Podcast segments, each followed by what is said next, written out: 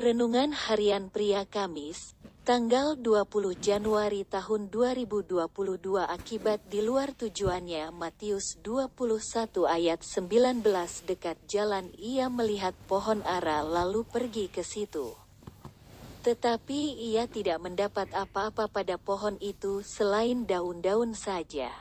Katanya kepada pohon itu, engkau tidak akan berbuah lagi selama-lamanya. Dan seketika itu juga keringlah pohon ara itu.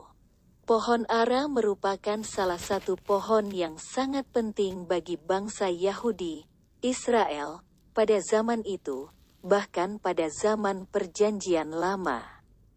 Pohon ara melambangkan kesejahteraan, ketentraman, kesuburan, kedamaian dan kemakmuran. Dan pohon ara juga melambangkan bangsa Israel.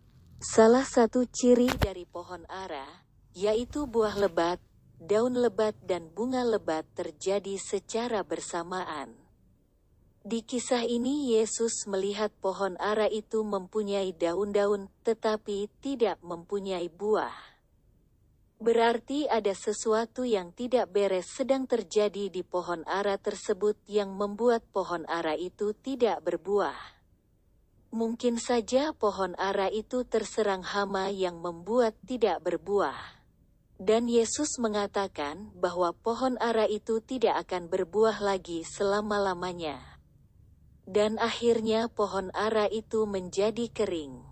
Ada suatu kebenaran rohani yang dapat kita ambil, yaitu jika kita tidak hidup dalam tujuan Allah, maka kehidupan kita tidak akan pernah menghasilkan buah. Pohon ara ditetapkan oleh Tuhan untuk menghasilkan buah, tetapi karena hama, pohon ara itu tidak dapat menghasilkan buah. Ketika kita dipengaruhi oleh hama dunia, maka kita bisa keluar dari tujuan Tuhan.